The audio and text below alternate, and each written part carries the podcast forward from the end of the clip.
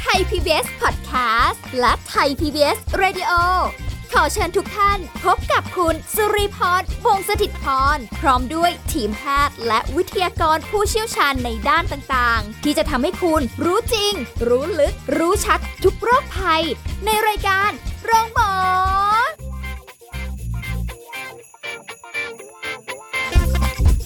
สวัสดีค่ะ คุณผู้ฟังคะขอต้อนรับเข้าสู่รายการโรงหมอค่ะ วันนี้เราพร้อมแล้วนะคะ สุรีพรทำหน้าที่ดำเนินรายการเช่นเคย เราจะคุยกับผู้ช่วยศาสตราจารย์นายสัตวแพทย์ดรเทเลดิตรุ่งเรืองกิจไกร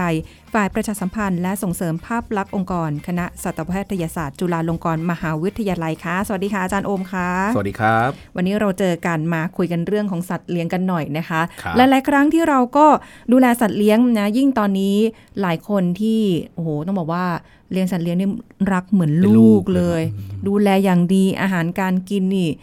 อย่างดีเช่นเดียวกัน อดไม่เป็นไรลูกรักลูกรักเราต้องได้กิน ต่างจากสมัยก่อนนะครับ สมัยค่ะก่อนสมัยก่อนเลี้ยง แบบตามมีตามเกิดเป็นสุนัขได้ถุนได้ถุนเรือนค่ะเดี๋ยวนี้กลายเป็นคนหนึ่งสมาชิกคนหนึ่งในครอบครัว อยู่บนบ้านได้ใช่นอนยู่บด้วยกันบ้านได้อยู่บนเตียงใช่อยู่บนตัวเลยบางทีไม่รู้ไม่รู้จะคุยกับใครเงาเงาๆคุยกับสุนัขหรือแมวก็ได้นะคะ ตอนนี้เขาเลยใช้คำว่าทาสแมวทาสหมากันเลยใช่ครับใช่เหมือนมีเขาเรียกอะไรครับมีเจ้านายอีกคนนึงเมื่อก่อนเนี่ย สุนัขและแมวเป็นทาสเราค่ะแต่เดี๋ยวนี้เราอาจต้องเป็นทาสทาสเขาเพราะว่าใช่โอ๊ยต้องเป็นห่วงเขากลัวว่าจะอย่างนู้นอย่างนี้เอ้ยเดี๋ยวเขาจะไม่รักเรา ต้องพยายามเข้าหานะคะ แต่ด้วยความรักมากเวลาดูแลเนี่ยเราก็ไม่ได้ห่วงสำหรับคนที่แบบดูแลเป็นอย่างดีนะคะโรคภัยไข้เจ็บสุนัขหรือแมวเนี่ยก็เยอะแยะมากมายถามหากันไป แต่ทีนี้ถ้าคุยกันมาเนี่ยเท่าที่จำได้ก็หลายโรคนะคะ ที่ครับเราคุยกันแบบว่าสุนัข เป็นโรคนั้นโรคนี้ได้เหมือนคนเลย เพราะโรคต่างๆ ในในสุนัขในแมวเนี่ยปัจจุบันเราอาจจะเป็นเพราะว่าสุนัขเขาอายุยืนขึ้น แมวอายุยืนขึ้นเนื่องจากความเอาใจใส่ค่ะของเจ้าของด้วย พอสุนัขอายุยืนขึ้นเนื่องจากเกี่ยวกับการวิวัฒนาการทางการแพทย์ การพัฒนาค่ะทางการแพทย์ดีขึ้น การสัตวสัตวแพทย์ดีขึ้น รวมถึงการเอาใจใส่ของเจ้าของที่สังเกตอาการเล็ก ๆ น้อยๆว่าเอ๊ะเขามีอาการผิดปกติแล้วเอาไปตรวจ เพราะเพราะฉะนั้นเนี่ยก็เลยทราบว่ามีโรคต่างๆ เพิ่มขึ้นมากขึ้นหรือว่าชัดเจนขึ้น แล้วอย่างนี้สุนัขและแมวจะเหมือนคนไหมคะที่เรามีสังคมผู้สูงวัย ของเดี๋ยวเขานี้ก็แบบเยอะขึ้นไหมะใช่ครับเดี๋ยวนี้อย่างที่อย่างที่เรียนให้ทราบเพราะว่าเดี๋ยวนี้อาอายุเฉลี่ย อายุไขเฉลี่ยของสุนัขและแมวสูงขึ้นกว่าสมัยก่อนเหมือนกับในคนเราเนี่ยนะเนื่องจากการแพทย์เราดีขึ้นอะค่ะเพราะฉะนั้นเออพออายุเยอะขึ้นความเสื่อม ความเสื่อมไปตามวัยก็มีค่ะมากขึ้นตามลำดับอ๋อโรคต่างๆที่ที่เกี่ยวข้องกับความเสื่อมก็มีเยอะขึ้นเรื่อยโอ้โหเนี่ยเหมือนเหมือนที่ไปสังเกตเจอน้องหมาอยู่ที่ใต้ตึกๆครับ ตอนตอนที่เขายังนอนอยู่ก็ดูปกติ แต่ก็ฮะดูดูอายุมากแล้วแหละอะไรอย่างเงี้ยค่ะอ่าแต่พอลุกนี่มีแบบอื้ออื้ออื้อคลางคลางๆงิงงิงอ๋อหรืออะไรอย่างเงี้ยก็ไม่แน่ใจว่าแบบจะเหมือนคนไหมที่แบบอย่างคนเนี่ย พออายุมากๆ เรื่องเอ่อสภาพร่างกายข้อตรงข้อต่อเข่าเสื่อม กระดูกเริ่มแบบ พรุอันนนี้อันนี้เริ่มคนบางทั่วๆไปหรือพวกเราครับ พวกเราพวกเราใช่ไหมครับ คนทั่วไปไม่ค่อยเท่าไหร่ใช่ไหมคะเออทีนี้ไม่แน่ใจอย่างแบบหลายๆโรคเนี่ยสุนัขก็เป็นคล้ายๆ คนอย่าใช่งครับหัวใจเบาหวานอะไรก็มีใช่ไหมใช่คะครับแล้วอย่างโรคข้ออย่างเงี้ยมีไหมคะอ่าต้องต้องต้องเรียนเลยว่าโรคข้อเนี่ยในคนเราเจอเยอะเลย เพราะพออายุมากขึ้น บางทีค่ะอาจจะเกิดจากการทำงานใช้อวัยวะใช้ข้อต่อเหล่านั้นในทางที่ที่ผิดวิธีค่ะออกกำลังโดยใช้เอ่อ ข้อต่อส่วนนั้นมาก แล้วที่สำคัญน้ำหนักตัวเยอะอ่าอันเนี้ยอันนี้พูดถึงตัวเอตัวงเองนะครับก็ก็มีโอกาสทำให้เกิดปัญหาเหล่านี้เยอะเยอะขึ้น ในสุนัขในแมวก็เช่นกันฮะค่ะเพราะโรคข้อเสื่อมโรคข้อต่อเกี่ยวกับข้อต่อเนี่ยส่วนใหญ่แล้วจะเป็นในในสัตว์ในคนที่อายุเยอะๆ เพราะว่ามันมีความเสื่อมของร่างกายตามตามอายุขายตามกลไกของเขาค่ะเพราะฉะนั้นเจอได้บ่อยกว่าสมัยก่อน เยอะมากโอ้ ก็แสดงว่าหลาย ๆ โรคเนี่ยก็คล้าย ๆ คน แล้วแล้วเราจะรู้ได้ไงอะว่าเขาแบบทั้งหมาแมวเนี่ยเป็นโรคข้อเสื่อมไหมคือ ไม่แน่ใจเพราะว่าอ่าฮะอย่างแบบด้วยความที่เราไม่เคยรู้ว่าเขาเป็นโรคข้อได้ครับอย่างเงี้ยค่ะ เราจะไปสังเกตยังไงอะคะคือคือต้องเรียนก่อนว่าโรคข้อเสื่อมเนี่ยอันเนี้ยเบสิกเดียวกันทั้งในของคนและในสุนัขเลยในสุนัขในแมวเลยก็คือว่ามันเป็นโรคที่เกิดจากความผิดปกตินะครับค่ะเกี่ยวกับการพัฒนาในทางเสื่อมของ ของกระดูกและกระดูกอ่อนที่เป็นส่วนประกอบของข้อต่อในร่างกาย พอพูดถึงข้อต่อในร่างกาย หลาย ๆ คนก็คงนึกถึงหัวเข่าค่ะสะโพกอ่านะครับกระดูกสันหลังข้อศอกหัวไหล่ในคนเนี่ยจะเจอบ่อยในส่วนของหัวเข่า อันเนี้ยอันเนี้ยเกือบค่ะเกือบอยากจะบอกว่าเริ่มเข้าใจจากตัวเอง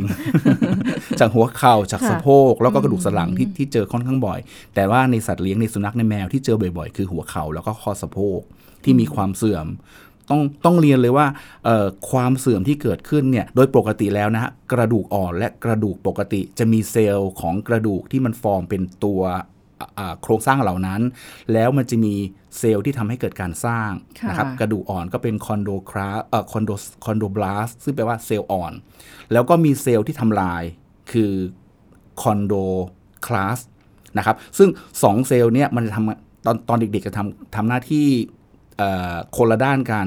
เซลล์เด็กๆ ก็ทำหน้าที่ในการสร้างเซลล์กระดูกอ่อนเซลล์กระดูกทั่วๆไป ส่วนเซลล์ที่ทำลายก็ทำหน้าที่ในการทำลาย เพราะไม่งั้นถ้าไม่มีเซลล์ที่ทำหน้าที่ในการทำลาย เวลามีการสร้างก็จะสร้างมากขึ้นแล้วก็มากขึ้นเรื่อยๆๆๆจนทำให้กระดูกเป็นมวลก้อนใหญ่หนาเกินไปอืม นะครับเพราะฉะนั้นอย่างที่บอกว่ามีการสร้างแล้วก็มีการทำลาย โดยเฉพาะในช่วงอายุเด็กๆเนี่ยเซลล์ทั้งสองส่วนมัน balance กัน แต่ในเซลล์ในสัตว์ที่อายุเยอะขึ้นในคนที่อายุมากขึ้นเนี่ยเซลล์ที่ทำหน้าที่ในการสร้างมันลดลง มันแทบจะไม่มีมันมีน้อยลงค่ะแต่เซลล์ที่ใช้ในการทำลายมันยังมีอยู่ ดังนั้นมันก็จะมีความเสื่อมความผุความกร่อนของกระดูกและกระดูกอ่อนไปเรื่อยๆค่ะก็เลยอย่างที่เรียนว่าก็เลยพบว่า โรคที่เกี่ยวกับความเสื่อมของข้อมักจะเจอในสัตว์หรือในคนที่อายุมากอืมๆเพราะว่าเซลล์ที่ใช้ในการสร้างมันมันน้อย แล้วก็มีแต่เซลล์ที่ทำลายที่ทำให้มันเสื่อมลงเรื่อยเหมือนกับเป็นเรื่องธรรมชาติใช่ครับไปตาใช่มสภาพทั้งกระดูกคนกระดูกสัตว์ๆใช่ครับนะคะใช่เพียงแต่ว่าแบบสัตว์เลี้ยงเขาก็ไม่ได้มาบอกได้ว่าโอ้ยฉันปวดอ่าฉันเจ็บเพราะอาการหลักๆ ที่เราอย่างนึกถึงนึกถึงตัวเราค่ะต้องใช้คำว่านึกถึงตัวเราเอ่อความเสื่อมที่เกิดขึ้นอาจจะ เวลาเราขยับตัวเราจะลุกขึ้นมานั่งที จากนั่งเป็นยืนเนี่ยอาจจะเริ่มเอ่อขยับตัวก็เอออะไรอย่างเงี้ยใช่ไหมมีการเจ็บมีการปวด ในสุนัขในแมวก็เช่นเดียวกัน เพราะอาการหลักๆที่เห็นก็คืออาการหลักๆที่เกิดขึ้นคือจะมีอาการเจ็บปวดของข้อต่อเวลาเขาเสียดสีเวลาสัมผัสกันค่ะทีนี้ในสุนัขในแมวเขาบอกไม่ได้ เราเราก็คงต้องอาจอาจอาศัยการสังเกตจากเจ้าของแล้วก็ของคุณหมอค่ะอาอย่างเช่น เห็นสุนัข ที่บ้านเนี่ยเวลาเขาจะขยับตัวลุกขึ้นมาจากจากอยู่ในท่านอน แล้วขยับลุกขึ้นมาในท่านั่งเป็นท่ายืนเนี่ยจะเริ่มแสดงอาการร้องหรือว่าเซไหมคะอาอาจจะลุกขึ้นยังไม่ได้ไม่ได้เท่าไหร่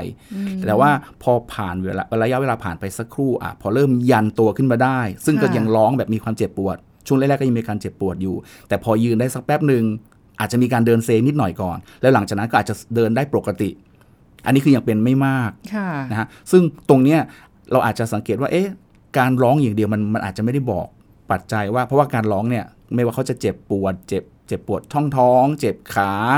มีอาการไม่สบายตัวเขาจะแสดงอาการร้องเหมือนกันหมด เพราะฉะนั้นต้องอาจจะดูองค์ประกอบอื่นๆ อาการอื่นๆ ร่วมกันด้วย โอ้โห แสดงว่าต้องสังเกตด้วยเนาะเพราะว่าคือบางทีบางคนอาจจะแหมร้องนี่แหมมีสำอ้อยปะเนี่ยอ่อนเรียกร้ปะองความสนเนี่ใจยประมาณนั้นนะแต่สาเหตุด้วยความที่แบบ มันเกิดจากความเสื่อมก็คืออายุนั่นแหละใช่ไหมใช่ครัคะบมันใช่มีปัจจัยอื่น ๆ อีกไหมคะครับปัจจัยหรือว่าสาเหตุหลักๆ ที่ที่เป็นเป็นต้นเหตุให้เกิดการเกิดข้อเสื่อมเนี่ยนอกจากอายุที่เกิดจากความเสื่อมของร่างกายแล้ว ตัวน้ำหนักตัวก็มีการส่งผลค่ะเพราะว่าน้ำหนักตัวที่มาก ก็จะทำให้ข้อต่อบริเวณนั้นรับน้ำหนักมากขึ้น ก็จะมีการเสียดสีมีการทำให้เกิดการเจ็บปวดได้ได้มากขึ้นค่ะนะครับกิจกรรมบางอย่างที่จะต้องมีการเอ่อใช้ข้อต่อบริเวณนั้นมาก ๆ เช่นใช้หัวเข่ามาก ๆ มีการยืดมีการหดมีการกระโดดมาก ๆ ก็ทำให้มีความเสื่อมเร็วขึ้นค่ะในคนเนี่ยในคนชอบมองว่าเราจะมองว่าการนั่งคุกเข่านานๆ การนั่งพับเพียบนานๆ ก็มีโอกาส ทำให้เกิดปัญหาเรื่องการเสื่อมได้ได้ได้มากขึ้น แต่ในค่ะสุนัขในแมวเนี่ยเขาก็นั่งของเขประมาณพับเพียบลักษณะนั้นอยู่แล้ว อาจจะไม่ได้เอ่อไม่ใช่สาเหตุหลักของการการเสื่อมของข้อต่อในในสุนัขในแมวค่ะนะครับ นอกจากนี้กรรมพันธุ์ก็เป็นเป็นสาเหตุอันหนึ่ง เพราะว่าโรคนี้เนี่ยการถ่ายทอดโรคหลาย ๆ โรคที่เกี่ยวกับการเสื่อมของข้อต่อ โดยเฉพาะข้อสะโพกเนี่ยมันเป็นการถ่ายทอดทางกรรมพันธุ์จากพ่อพันธุ์แม่พันธุ์ค่ะถ่ายต่อมายังลูกเป็นลักษณะด้อย ที่อ๋อถ่ายทอดถ่ายทอดมายังลูกได้ แล้วอย่างนี้เกี่ยวข้องไหมคะว่าเป็นพันธุ์เล็กพันธุ์ใหญ่หรือว่าเอ๊ะพันธุ์ไหนก็แล้วแต่แต่ถ้าเกิดอ้วนน้ำหนักเยอะ โดยโดยปกติแล้วเรื่องโรคโรคของข้อเสื่อมเนี่ยมักจะเกิดในสุนัขพันธุ์ใหญ่ ๆ พันธุ์ที่น้ำหนักน้ำหนักตัวมากค่ะๆนะครับ สมัยก่อนเนี่ยสุนัขพันธุ์ German Shepherdพันธุ์โอ้ยอัลเซเชียนชอบมากที่เป็นเลยอะสุนัขตำรวจโอ้โหเป็นความฉลาดเก่งมากเอ่อสุนัขกลุ่มนี้ก็จะเจอปัญหาได้ค่อนข้างเยอะ เนื่องจากว่า อาจจะเป็นเพราะว่าสมัยก่อนมีคนสนใจในการเลี้ยงมาก แล้วก็ค่ะตัวพ่อพันธุ์ที่เป็นตัว top top เนี่ยก็จะเป็นตัวอาจจะมียีนตัวนั้นแฝงอยู่ แล้วพอเวลาผสมพันธุ์ ก็จะมีการถ่ายทอดยีนไปให้ตัวอื่น ๆ ให้ตัวรุ่นลูกรุ่นหลาน แล้วก็อาจจะมีเป็นเป็นไปได้ว่า ลูกลูกหลานที่ผสมกันมาแล้วเนี่ยก็อาจจะมีผสมที่มีโอกาสที่เป็นเลือดชิดเลือดอะไรต่างๆ ซึ่งทำให้การการถ่ายทอดยีนด้อยส่งไปยังค่ะลูกได้ อ๋อ เพราะว่ามันเป็นเป็นยีนด้อยที่ส่งต่อกันได้นั่นเอง ใช่ครับ น้ำหนักตัวมีผลนะอย่างที่บอกว่าสุนัขพันธุ์เล็กเกิดได้ไหมเกิดได้ เจอได้เยอะด้วย เจอได้เดี๋ยวปัจจุบันเจอได้ค่อนข้างเยอะด้วยค่ะเพราะว่าความเสื่อมของข้อสะโพกกับข้อหัวเข่าเนี่ยเจอได้ได้ค่อนข้างบ่อยกว่าสมัยก่อนโโหก็เรียกได้ว่าตอนนี้คือ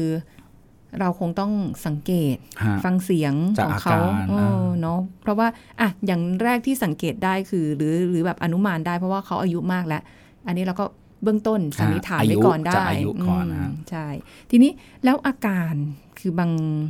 บางอย่างบางตัวเนี่ยเขาจะแบบอาจจะร้องบางตัวอาจจะไม่ร้อง หรือว่าส่วนใหญ่จะร้องเพคือราะมันคือเจ็บจริงโดยปกติเวลาเจ็บอะสัตว์จะแสดงอาการ เช่น เช่น ถ้าเกิดว่า คือถ้าอย่างเป็นเราเนี่ยเราจะบอกได้ว่าเอ้ยเราเวลาเราเจ็บตอนที่เราเราขยับตัว เราจะบอกคุณหมอได้ แต่อย่างในสุนัขเนี่ยเขาบอกเราไม่ได้ค่ะอย่างที่อย่างที่เรียนแล้วว่าสิ่งที่สำคัญคือเราจะต้องเราต้องพยายามสังเกตอาการที่เขาแสดงออก คืออาการร้องเวลาเขาขยับตัวที่จะลุกขึ้น อันนั้นเป็นทรายอันหนึ่งที่จะพอจะบอกได้ว่า เอ๊ะเอ่อโอกาสที่จะเกิดเกี่ยวกับเรื่องโรคข้อเสื่อม ก็ค่ะมีโอกาสเป็นไปได้นะฮะนอกจากที่เราดูอายุไปแล้วนะครับเอ่อ จุดที่อย่างที่เรียนให้ทราบว่าอาการที่เห็นชัดๆเจนเลยก็คือว่าเวลาที่เขาเริ่มขยับตัว จะเริ่มมีอาการร้องค่ะแต่พอเวลายืนได้สักพักสักแป๊บหนึ่งอาการนั้นอาจจะหายไป การร้องอาจจะหายไป ซึ่งเราอาจจะคิดว่าเอ๊ะก็ไม่เห็นมีอะไรเลยหายแล้ว แต่จริง ๆ แล้วนะอันนั้นคือเป็นทรายที่เห็นว่าเอ่อเวลาที่เขายืนแล้วก็มีการถ่ายน้ำหนักลงไปที่ข้อต่ออื่น ๆ เป็นปกติแล้ว อาการก็จะเบาลงจนอาการเจ็บอาจจะไม่แสดง จนจนเอ่อไม่ไม่ทำให้เขารู้สึกเจ็บมากจนถึงขนาดร้องค่ะเราอาจจะเข้าใจผิดก็ได้อ๋อแล้วก็คือระยะของการเจ็บปวดตรงนี้เนี่ยมันก็น่าจะแบบนานพอสมควรแล้วแหละใช่ครับเพียงแต่เราอาจจะลืมมันเป็นโรคสังกตว่าโรคเรื้อรังค่ะคือโรคข้อเสื่อมมันไม่ใช่ว่าเมื่อวานไม่เสื่อมวันนี้เสื่อมเลยอืมแต่ว่ามันจะมีการสะสมมาเรื่อยๆเรื่อยๆตั้งแต่ค่ะทีละนิดทีละนิดจนกระทั่งจนกระทั่งถึงจุดจุดเทรชโคของมันคือความทนไม่ไหวแล้วก็แสดงอาการให้เห็น แล้วก็จะแสดงอาการต่อเนื่อง โอ้ สังเกตหน่อยละกันนะคะฮะเพราะว่าเสียงร้องเขานี่ก็เป็นผลอย่างหนึ่งของความเจ็บปวดของเขา ความเจ็บไม่รู้ว่าอะไรบ้าง ใช่ เพราะโรคนี้เกิดเกิดความเจ็บปวดที่ตัวสุนัข แต่เกิดความเจ็บปวดหัวใจที่ตัวเจ้าของ นี่ยิ่งรักมากๆเนอะเลี้ยงกันมาตั้งนานอะไรแบบนี้นะคะเอาแล้วอย่างนี้รักษาได้ไหมคะเนี่ยโรคข้อเสื่อมรักษาได้ไหมเหมือนกับในหลาย ๆ โรคที่ไม่มีการรักษาที่เฉพาะเจาะจงลงไป ค่ะนะพอบอกว่าไม่มี ทางรักษาที่เฉพาะเจาะจงลงไปคนตกใจมากเลย แน่นอนเราโอ๊ยแล้วทำไงลูกเราอะข้อเสื่อมแล้ว ลูกเราทำยังไงเราจะดูแลยังไง คือคือปัญหาของการเกิดข้อเสื่อมหลักๆ ก็คือว่าเกิดความเจ็บปวดนะครับ แล้วก็หลักการในการหลักหลักการในการรักษาเนี่ยคือเขาก็ต้องคงจะต้องมีการลดความเจ็บปวดที่เกิดขึ้นค่ะนะครับ กับอีกอันหนึ่งคือชะลอไม่ให้ความเสื่อมนั้นน่ะมันไปพัฒนาไปเร็วขึ้น หาคอลลาเจนให้กินได้ไหมคะอ่าอันนี้เป็นเป็นอันหนึ่งที่หลาย ๆ คนนิยมกันสมัยนี้ เพราะว่าเนี่ยตรงเนี้ยคืออาหารเสริมที่ใช้ในการรักษาคือคือต้องต้องเรียนว่าการรักษาเนี่ยมีทั้งการใช้ยา ยาทา ลดการอักเสบ ยากินเพื่อลดการอักเสบค่ะยาฉีดลงไปที่ข้อเพื่อลดการอักเสบการเจ็บปวด อันนั้นก็มีมีมีมีมีการรักษาทางหนึ่งบางบางครั้งในปัจจุบันเนี่ยจะมีการนิยมการใช้อาหารเสริมค่ะอาหารเสริมเพื่อเสริมสร้างความแข็งแรงของข้อต่อ แต่แต่ทั้งนี้ทั้งนั้นเนี่ยการรักษาจริง ๆ นอกจากการเสริมการชะลอแล้ว นอกจากลดการเอ่ออักเสบการปวดแล้ว กิจกรรมที่เขาจะเอ่อทำในแต่ละวัน แล้วก็สภาพที่เขาเป็นอยู่ คือบางครั้งเนี่ยเอ่อลักษณะของ โครงสร้างในบ้านลักษณะการเป็นอยู่ของเขา มันอาจจะส่งเสริมทำให้การเจ็บปวดเขาเป็นมากขึ้นนะครับ หลักๆก็คือว่าต้องลดการเจ็บปวดที่เกิดจากการการเสียดสีตรงนั้นค่ะแล้วก็อาจจะต้องลดการเอ่อช่วยชะลอความเสื่อมให้พัฒนาไปช้าลง เพราะว่าความเสื่อมเนี่ยมันจะมีไปตลอดเวลาแน่ๆ เพียงแต่ว่าเราทำยังไงที่ทำให้ชะลอให้ช้าลง อาจจะมีการเสริมโดยการที่มีอาหารเสริมบางตัว ซึ่งอาหารเสริมที่พูดถึงเนี่ยสมัยก่อนก็อาจจะใช้เป็นพวก รูโคซามีน มีคอนดรอยตีนอะไรต่างๆ แต่ว่าถามว่าในอดีตเนี่ยมีการนิยมใช้ตัวนี้มาก แต่ในปัจจุบันมีความความนิยมจะเริ่มลดลง เพราะว่าในเชิงของของการ ในเชิงของการวิจัยการทดสอบเนี่ยมันค่อนข้างได้ผลในห้องปฏิบัติการค่ะนะครับแต่ว่าในยังไม่มีหลักฐานมายืนยันว่าในในทางคลินิกทั่วๆไปเนี่ยมันได้ผลมากน้อยขนาดไหน เพราะบางคนก็อาจจะได้ผลบางคนอาจจะบอกว่าไม่ได้ผล เดี๋ยวเนี้ยตัวตัวคอลลาเจนกับตัวอาหารเสริมต่างๆ ที่มีส่วนผสมของคอลลาเจนมีวิตามินอะไรต่างค่ะๆเริ่มเป็นที่นิยมมากขึ้นอืมเพราะฉะนั้นก็คือหมายความว่าจริง ๆ พอมันเสื่อมก็แน่นอนอะมันเป็นเรื่องปกติที่ครับ จะมาบอกว่าให้รักษาหายขาดเลยเนี่ยมันเป็นไปไม่ได้อ่าเพราะมันครับเสื่อมลงไปเรื่อยครับๆแต่ระดับความเสื่อมความเจ็บปวดจะมากน้อยแค่ไหนก็ แล้วแต่อ่าว่าตัวไหนจะไปเจอกับความเจ็บปวดขนาดไหน เราก็ต้องฟังแล้วก็ให้ยาเพื่อลดลดการเจ็บปวดเหล่านั้นเอาเลยอย่างนี้เขาก็จะปวดอยู่เรื่อยๆสิคะแบบว่าอะสมมติถ้าเอาไปฉีดยาเนาะครับเอาไปฉีดยาแล้วอย่างเงี้ยพอมาปวดอีกก็มันก็ต้องไปฉีดอยู่อคืย่างเงี้ยคือเรื่อยๆต้องเรียนอะว่าเมื่อมีการปวดเนื่องจากการเสื่อมของข้อต่อเนี่ย ถ้ามันเป็นมากๆ เราต้องให้ยาเพื่อลดลดความเจ็บปวดเหล่านั้น เพราะว่าความเจ็บปวดเหล่านั้นแหละเป็นตัวที่ทำให้เกิดความทรมานในร่างกายของเขา พอหลังจากที่ให้ยาลดการเจ็บปวดการอักเสบแล้ว อาจจะต้องมีให้ยาตัวอื่นเสริม ให้อาจจะเป็นอาหารเสริมอย่างที่พูดถึงเป็นคอลลาเจนเป็นวิตามินอะไรต่างๆ ซึ่งซึ่งอย่างที่บอกว่ามีในรูปของเชิงธุรกิจเยอะพอสมควร ยาบางตัวอาจจะมีความจำเป็นคุณหมอ คุณหมอเกี่ยวกับเรื่องโรคกระดูกของสัตว์ ก็จะพิจารณาว่าตัวไหนที่น่าจะเหมาะกับ สุนัขนะครับแต่ว่าต้องอาศัยอาศัยว่าเมนเทนให้ความเสื่อมนั้นนะไม่พัฒนามากขึ้น แล้วก็ช่วยชะลอให้เป็นช้าที่สุดค่ะเพราะว่าจะหนีพ้นความเสื่อมคงเป็นไปไม่ได้ใช่ครับเหมือนกับเรานี่แหละนะเป็นคะกลไกปกติของร่างกายเฮ้ยขนาดแค่นี้ฟังแล้วยังรู้สึกแบบเหนื่อยแทน เพราะเขาก็ปวดแทนเลยไหมปวดแทนด้วยนะคะ แต่ไม่เป็นไร เดี๋ยวช่วงหน้า ดูซิว่า การรักษาเนี่ยนะคะที่นอกจากเรื่องของการที่คุณหมอจะให้ยาหรืออะไรเงี้ยหรือว่า เอ๊ะ ถ้าเรามีสุนัขเลี้ยงอยู่ เราก็ไม่แน่ใจเราเอาไปสแกนเลยก่อนได้ไหมหรือจะทำอะไรได้บ้างเพื่อแบบดูว่ากระดูกของเขาเนี่ยมีความเสื่อมลงไปหรือเปล่า ข้อต่อมีปัญหาหรือเปล่าเอาไปตรวจเลยได้ไหมอะไรแบบนี้ไม่ต้องรอมีอาการเดี๋ยวพักกันสักครู่ค่ะ พักกันสักครู่แล้วกลับมาฟังกันต่อค่ะ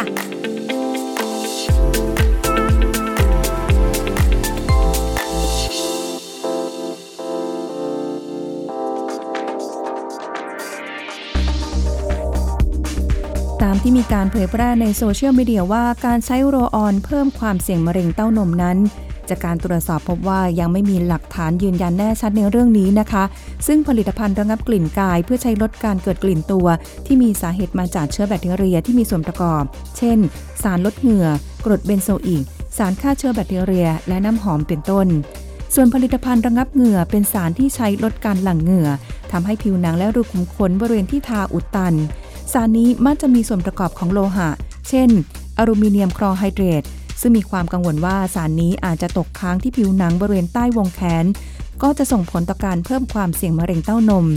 แต่ปัจจุบันยังไม่มีงานวิจัยที่ยืนยันแน่ชัดนะคะว่า การใช้สารระงับเหงื่อ สารระงับกลิ่นกาย มีความเชื่อมโยงกับการเกิดมะเร็งเต้านมเพราะการใช้สารระงับการหลั่งเหงื่อเป็นการใช้ช่วงเวลาสั้นๆ แล้วก็ใช้เฉพาะจุด ซึ่งเหงื่อยังคงถูกขับออกบริเวณอื่นของร่างกายได้ จึงไม่ก่อให้เกิดอันตราย แต่ว่าก็ควรที่จะสังเกตอาการนะคะ หากมีอาการแพ้หรืออาการระคายเคืองต่างๆ บริเวณผิวหนัง ควรหยุดใช้ทันทีค่ะ ขอขอบคุณข้อมูลจากกรมการแพทย์กระทรวงสาธารณสุข ไทย PBS Radio วิทยุข่าวสารสาระ เพื่อสาธารณะและสังคม คุณกำลังฟังรายการโรงหมอ รายการสุขภาพเพื่อคุณจากเรา ติดตามกันต่อค่ะ คุณผู้ฟังคะสำหรับเรื่องของโรคข้อเสื่อมในหมาและแมว และการให้อาหารเสริมนะคะ เมื่อกี้ก็คุยกันไปในส่วนหนึ่งเรื่องของการรักษาครับ คือถ้าจะบอกว่าตัดข้อต่อหรือแบบเหมือนเหมือนกับคนที่แบบว่าอะอันนี้มีปัญหาเปลี่ยนใช่ไหมตัดออกเอามาเปลี่ยนใส่เสริมหรืออะไรอย่างเงี้ยมันได้ไหมคะ คือคือเอาไว้ว่าบางอย่างสามารถทำได้ ข้อต่อต้องบอกว่าข้อต่อบางอย่าง ในคนก็ทำในสุนัขกก็ทำอย่างเช่น บริเวณสะโพกข้อต่อค่ะสะโพกของต้นขาต้นขา ในคนใช้คำว่าต้นขาในสัตว์ในสุนัขในแมวจะใช้คำว่าต้นขาหลัง เพราะมีขาหลังกับขาหน้า เอ้ยเดี๋ยวขาหลังขาหน้ามันมันเสื่อมไม่เหมือนกันฮะข้อลักษณะของข้อต่อไม่เหมือนกันอ๋อข้อต่อของขาหลังจะเป็นส่วนของสะโพกค่ะแต่ข้อต่อของขาหน้าจะเป็นหัวไหล่อ่านะครับลักษณะของกระดูกแล้วก็เอ่อข้อต่อที่ที่ ที่เกี่ยวข้องก็จะมีความแตกต่างกัน แต่ดูแล้วเขาไม่น่าจะมีปัญหาเหมือนคนเนาะแบบว่าเพราะว่าความที่น่าจะ balance น่ะคือข้างหน้าก็มีสองขาอ่าข้างหลังก็มีสองขาอะไรอย่างเงี้ยในในสุนัขในแมวเนี่ยอย่างลักษณะของลำตัวเขาขนานกับพื้นโลกในคนอ่าจะตั้งฉากค่ะใช่ไหมครับเอ่อน้ำหนักของคนก็จะตกไปที่สะโพกโดยตรง แต่ในสุนัขอย่างที่บอกอะครับว่าน้ำหนักเขาจะลงเฉลี่ยระหว่างขาหลังกับขาหน้า แต่จะลงที่ขาหลังมากกว่า เพราะว่าบริเวณท้อง อวัยวะหนักๆที่อยู่ในท้องเนี่ยจะกดลงไปที่ข้างหลังมากกว่าค่ะดังนั้นจะสังเกตว่าขาหลังจะค่อนข้างใหญ่กว่า มีกล้ามเนื้อมาประกอบเยอะกว่าอืมนะครับอ้าวแล้วอย่างถ้าเกิดเขาตั้งท้องอย่างเงี้ยค่ะ น้ำหนักมันก็ยิ่งลงลงไปที่ขาหลังมากขึ้น เพราะฉะนั้นถ้าสุนัขหรือแมวที่มีปัญหาเรื่องโคโรคข้อเสื่อมด้วย และ ตั้งท้องค่ะโอกาสที่จะไม่เกิดความเจ็บความทรมานมีเยอะกว่าโอ้มีเยอะขึ้นน่าแล้วเห็นใจเมื่อเวลาตั้งท้องขึ้นมาปุ๊บเนี่ยการที่จะให้ยาอะไรต่างๆ ค่อนข้างลำบากค่อนข้างอันตราย เพราะว่าอาจจะมีผลเกี่ยวกับการสร้างอวัยวะของลูกได้ อะไรเงี้ยค่อนข้างค่อนข้างต้องพิจารณาเป็นพิเศษนิดนึงอืมสุนัขที่มีปัญหาเรื่องความเสื่อมของข้อต่อค่ะ ไม่ควรทำเป็นไม่ควรเอามาเป็นสุนัขทับเอ่อต้องใช้ว่าไม่ควรทำมาเป็นพ่อพันธุ์แม่พันธุ์ค่ะนะครับเพราะมันอย่างที่เรียนแล้วว่ามีโอกาสที่จะถ่ายทอดไปยังลูกได้ แล้วก็ช่วงคลอดก็มีโอกาสอันตรายได้ค่ะทีนี้เมื่อสักครู่ที่เราคุยกันเรื่องการรักษาเนี่ยอย่างที่บอกว่าการรักษาเนี่ยอาจจะใช้วิธีการให้ยากิน การใช้ยาทาเพื่อลดการอักเสบแล้ว กายภาพบำบัดก็เป็นสิ่งสำคัญที่สามารถช่วยชะลอแล้วก็ลดการการเจ็บปวดลงได้ ใช้กายภาพ ใช่ครับกายภาพบำบัดคือคือต้องเรียนว่าเอ่อเมื่อเมื่อเมื่อสักครู่ที่เราพูดว่า ตอนที่สุนัขพยายามลุกขึ้นยืน จะมีอาการเจ็บปวดมาก เพราะว่าน้ำหนักที่จะตอนที่เขายันตัวขึ้นมา มันจะไปลงที่ข้อตรงสะโพกค่อนข้างเยอะค่ะขาหน้ายืดได้แต่ขาหลังยังขยับไม่ได้ พอเวลาที่ยันตัวขึ้นมาได้แล้วเนี่ย การร้องลดลง เนื่องจากว่าน้ำหนักเขาเริ่มถ่ายมาที่ขาหน้า การเดินอะไรต่างๆ น้ำหนักที่ลงก็มาลงที่ขาหน้าด้วยระดับหนึ่งค่ะทีนี้เอ่อเมื่อกี้ที่บอกว่าการเอ่อผ่าเปลี่ยนอวัยวะอย่างที่พูดถึงในคนเนี่ยอาจจะมีการใส่ข้อข้อสะโพกเทียม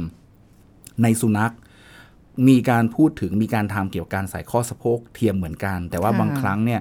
คือถ้าเกิดว่ามีความเสื่อมของข้อสะโพก แล้วก็ไปเสียดสีกับเบ้ากระดูกเชิงกรานมาก ๆ เนี่ย เวลาเอ็กซเรย์ดูมันจะจะจะบอกได้นะครับเอ่อการแก้ไขนอกจากการกินยาแล้ว ถ้าถึงขนาดว่าพิจารณาแล้วว่าเอิ่มข้อที่เสื่อมอันนั้นมันมีทำให้เสียดสีมาก ๆ ก็อาจต้องใช้วิธีการผ่าตัดเพื่อค่ะเอาข้อข้อสะโพกอันนั้นออกออกแล้วก็ที่เปเสื่อลี่ยมนอใหอกม่อาจในในอดีตเนี่ยจะใช้วิธีการให้ร่างกายเขาสร้างข้อเทียมขึ้นมาโอ้ในปัจจุบันก็เริ่มมีการการใส่ข้อเทียมให้กับสุนัขค่ะ นะครับแต่อาจจะยังไม่เป็นที่นิยมเท่าไหร่เพราะว่าเดี๋ยวนี้การผ่าตัดเป็นวิธีสุดท้ายที่เราเลือก เราก็จะพยายามถนอมหรือว่าใช้ยาไม่ว่าจะเป็นอาหารเสริมหรือยา เพื่อลดการอักเสบ แล้วก็ชะลอให้มันเจ็บน้อยที่สุดทรมานน้อยที่สุดก็วิธีการผ่าตัดเป็นวิธีสุดท้ายที่ก็เราเลือกเข้าใจในเรื่องของความยากยากยุ่งยากในฮะเรื่องการผ่าตัดบวกกับเรื่องของค่าใช้จ่าย มันก็น่าจะอ่าสูงใช่ครับแล้วก็ใช่ต้องใช้สัตวแพทย์ผู้เชี่ยวชาญด้าน กระดูกกระดูกโดยเฉพาะกระดูกใช่อีกต่างหากด้วย ทีนี้เมื่อเมื่อสักครู่เราคุยกันถึงเรื่องการทำกายภาพบำบัดค่ะทำไมถึงต้องทำกายภาพบำบัดเพราะว่าอันหนึงคือต้องบอกว่าเอ่อข้อต่ออย่างเช่น ข้อต่อของสะโพกเนี่ยตัวเอ่อกล้ามเนื้อที่อยู่บริเวณรอบๆ จะช่วยเป็นตัวที่พยุงค่ะไม่ให้น้ำหนักไปกดตรงข้อต่อมาก ดังนั้นเมื่อเราทำกายภาพบำบัดแล้วเรามีการออกกำลังแบบถูกวิธี เพื่อทำให้กล้ามเนื้อบริเวณนั้นแข็งแรงขึ้น ก็จะช่วยลดการกด การเสียดสีของข้อต่อบริเวณนั้นด้วยค่ะอ๋อก็เลยมีความจำเป็นนะครับถ้ากายภาพนี่ส่วนใหญ่นี่ถ้าเกิดอย่างแบบเอาไปที่เห็นลงสระว่ายอ่าน้ำอะไรอย่างเงี้ยได้ใช่ไหมอันนี้เป็นคะที่นิยมค่อนข้างมากเลย คือต้องบอกว่าไม่ใช่ว่ามาถึงว่าจะจับยืดแข้งยืดขาไอ้งั้นอาจจะเป็นอันตรายมากขึ้นค่ะการออกกำลังโดยการที่ไม่ให้มีการเสียดสีค่ะก็จะช่วยได้ได้ดีอ๋อการการนำไปออกกำลังในน้ำเป็นเป็นอะไรที่ดีดีมากนะครับอืมอันนี้ก็ถ้าเกิดว่าจะ เอาไปกายภาพแบบนี้ก็สะดวกดี เพราะว่าเดี๋ยวนี้ก็เห็นมีตามเอ่อเขาเรียกว่าอะไรนะโรงพยาบาลสัตว์เป็น pet shop ใช่เป็นอะไรเพอย่าง shop นี้อะไรเงี้ยเขาก็มีให้ทำครับให้อยู่แล้วนะคะ แต่ค่าใช้จ่ายนั้นก็ไปถามกันเอาครับข้างหน้าผมแต่ละที่ ทีนี้ถ้าเกิดอย่างนั้นเนี่ย อืมเรามีสุนัขที่มีข้อเสื่อมแล้วแหละ หรือแมวมีข้อเสื่อม เราก็ต้องดูแลเนาะครับจะการกายภาพแล้วหรืออะไรก็แล้วใช่แต่ว่าท้ายสุดการดูแล สิ่งที่สำคัญคือการดูแลคือควบคุมเรื่องน้ำหนัก อันนี้สำคัญมากนะครับคุมเรื่องน้ำหนัก เพราะว่าค่ะการที่คุณหมอให้ยามากิน แล้วก็มีการการการการกินยาเนี่ยคงต้องปฏิบัติตามอย่างเคร่งครัด แล้วก็ตามกำหนดอย่างที่คุณหมอบอกค่ะช่วงแรกอาจจะมียากินแล้วก็มีอาหารเสริมด้วย หลังจากนั้นไปก็อาจจะมีแต่อาหารเสริมอย่างเดียว แต่ว่าอาหารเสริมต้องให้คุณหมอพิจารณาดูว่าตัวไหนที่จะเหมาะสมค่ะนะครับการออกกำลังกายอย่างไม่รุนแรงนะครับตามที่คุณหมอแนะนำก็เป็นสิ่งสำคัญค่ะนะครับที่สำคัญอีกอย่างหนึ่งคือ ดูปรับสภาพพื้นที่ที่เขาอยู่ด้วยพื้นที่ลื่นทำให้เขาทรงตัวอ๋อยาก ยิ่งกดน้ำหนักก็จะจะต้องเกรงมากขึ้นยิ่งอาจจะลำบากค่ะพื้นที่ที่ยกระดับที่ต้องสูงที่สุนัขต้องเดินขึ้นเดินลงอันนั้นจะทำให้น้ำหนักเขาลงไปที่ข้อสะโพกหัวเข่ามากขึ้นด้วยค่ะพื้นต่างระดับขรุขระก็อาจจะเดินแล้วขรุขระขรุขระแล้วล้ม ก็มีโอกาสเป็นไปได้ เพราะฉะนั้นสิ่งที่สำคัญคือดูแลตรงนี้ด้วยองค์ประกอบทั้งหมดที่พูดมานะครับค่ะเพราะฉะนั้นก็อ่าเรื่องการรักษาอาจจะไม่ได้แบบโหถึงขั้นแบบตรงจุดอะไรมากมาย แต่คือรักษาตามอาการครับเพราะมันคือความเสื่อมครับเพื่อลดนะคะการปวดนะครับเฮ้ย รู้สึกเริ่มปวดปวดข้อตัวเองครับนะคะ อันนี้เป็นแนวทางให้สำหรับคุณผู้ฟังนะคะ ได้สังเกตสัตว์เลี้ยงของตัวเองด้วยนะคะทั้งหมาทั้งแมวเลยนะเราเป็นทาสเขาเราก็ต้องดูแลเขาต่อไปนะคะขอบคุณอาจารย์โอมด้วยค่ะครับผมขอบคุณครับ สวัสดีค่ะสวัสดีครับ หมดเวลาแล้วค่ะคุณผู้ฟังคะพบกับโรงหมอครั้งใหม่นะคะ ในครั้งหน้าวันนี้ลาไปก่อน สวัสดีค่ะ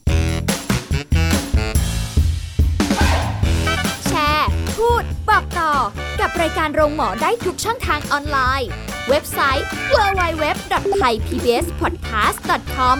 แอปพลิเคชัน Thai PBS Podcast Facebook Twitter Instagram Thai PBS Podcast และฟังได้มากขึ้นกับพอดแคสต์โรงหมอ ที่ Apple, Google, Spotify, SoundCloud และ Podbean